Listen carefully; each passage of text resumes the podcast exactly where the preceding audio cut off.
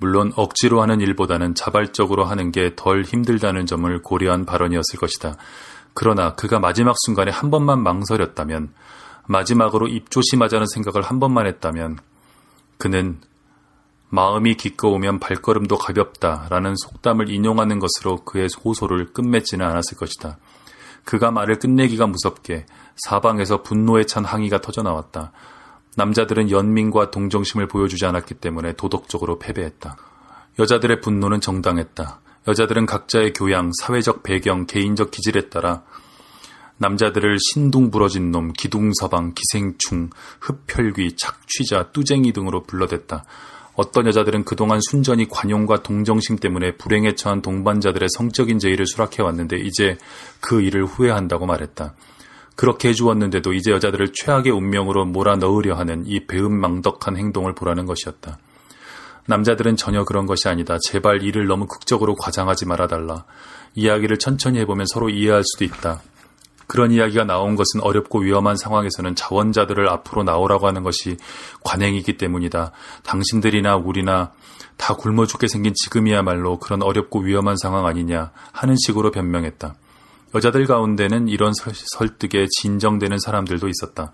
그러나 그렇지 않은 여자들 가운데 하나가 갑자기 무슨 영감이라도 받은 듯 장작불에 장작을 하나 더 집어넣는 행동을 했다.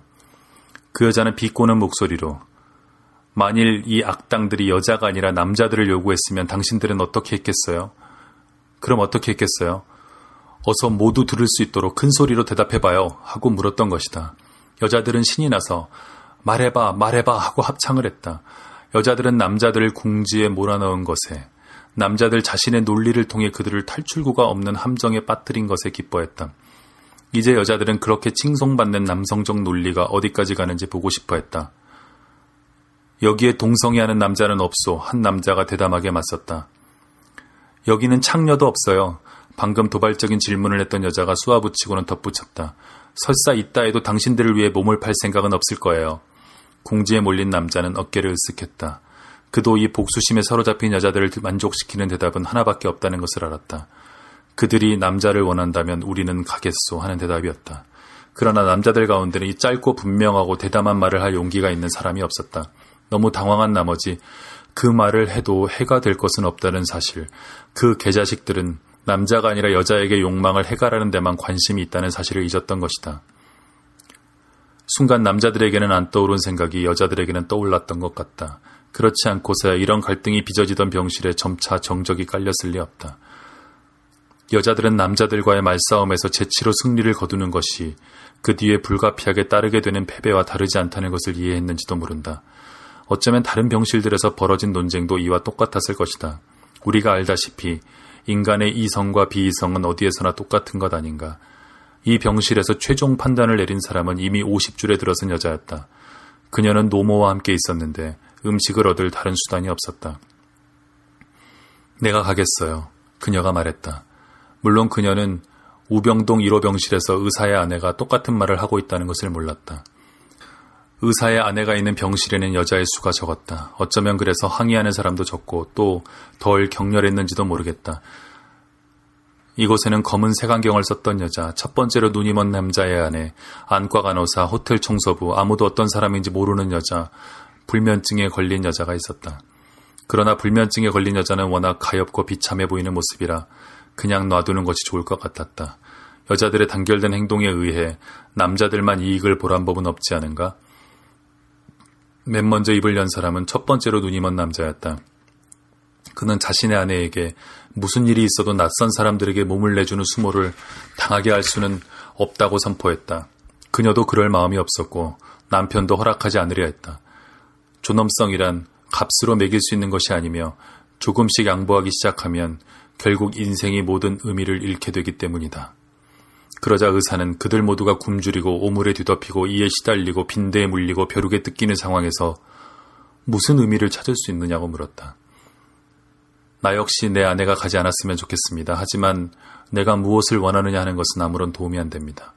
나도 압니다. 남자다운 자존심, 아니 이것은 남성의 자존심이라고 해야겠죠. 어쨌든 지금까지 많은 수모를 겪은 뒤에도 우리가 여전히 그런 이름을 붙일 만한 것을 가지고 있다면 그 자존심이 고통을 겪으리라는 것, 이미 겪기도 했지만 다시 겪으리라는 것, 그것을 피할 수 없다는 것을 나도 압니다. 하지만 우리가 살고 싶다면 이것이 어쩌면 유일한 해결책인지도 모릅니다. 각자 자신이 가지고 있는 윤리에 따라 행동하는 거지요. 나는 그렇게 생각합니다. 그리고 나는 생각을 바꿀 마음이 전혀 없습니다. 첫 번째로 눈이 먼 남자는 그렇게 도전적으로 쏘아붙였다.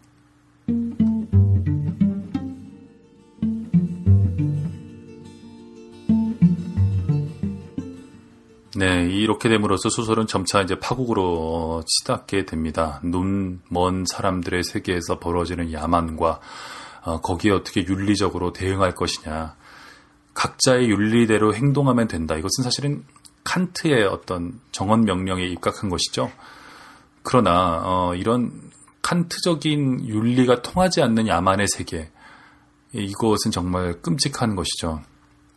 사람들이 자기가 생각할 때 합당하다고 여겨지는 그런 방법, 윤리적이라고 생각하는 어떤 명령에 따라서 움직이면 되는 세계라는 것은 사실은 문명화된 세계죠. 이런 문명이 무너졌을 때 어떤 일이 벌어질 수 있는가에 대해서 주제 사람하고가 정말 냉정한 문체로 써나가고 있는 에, 정말 걸작이라고 할 수 있는데요. 자, 이 소설 제가 뭐 다 읽어드리면 재미가 없고요. 음, 한번 생각나신 김에 예전에 읽으셨던 분들은 한 번 더 읽으셔도 좋을 것 같습니다. 어, 그리고 안 읽어보신 분은 이번 기회에 한번 읽어보시면 좋을 것 같고요. 특히 앞부분에 워낙 이분이 그 스토리를 어, 힘있게 전개하기 때문에 막 넘긴 분들 많을 거예요. 다시 한번 이, 이, 이야기를 다 알고 보는 또 새로운 맛이 있습니다. 예, 우리가 요새, 요새 뭐 영화 같은 경우에 뭐 스포일러 다 이래갖고 막 싫어하는데요.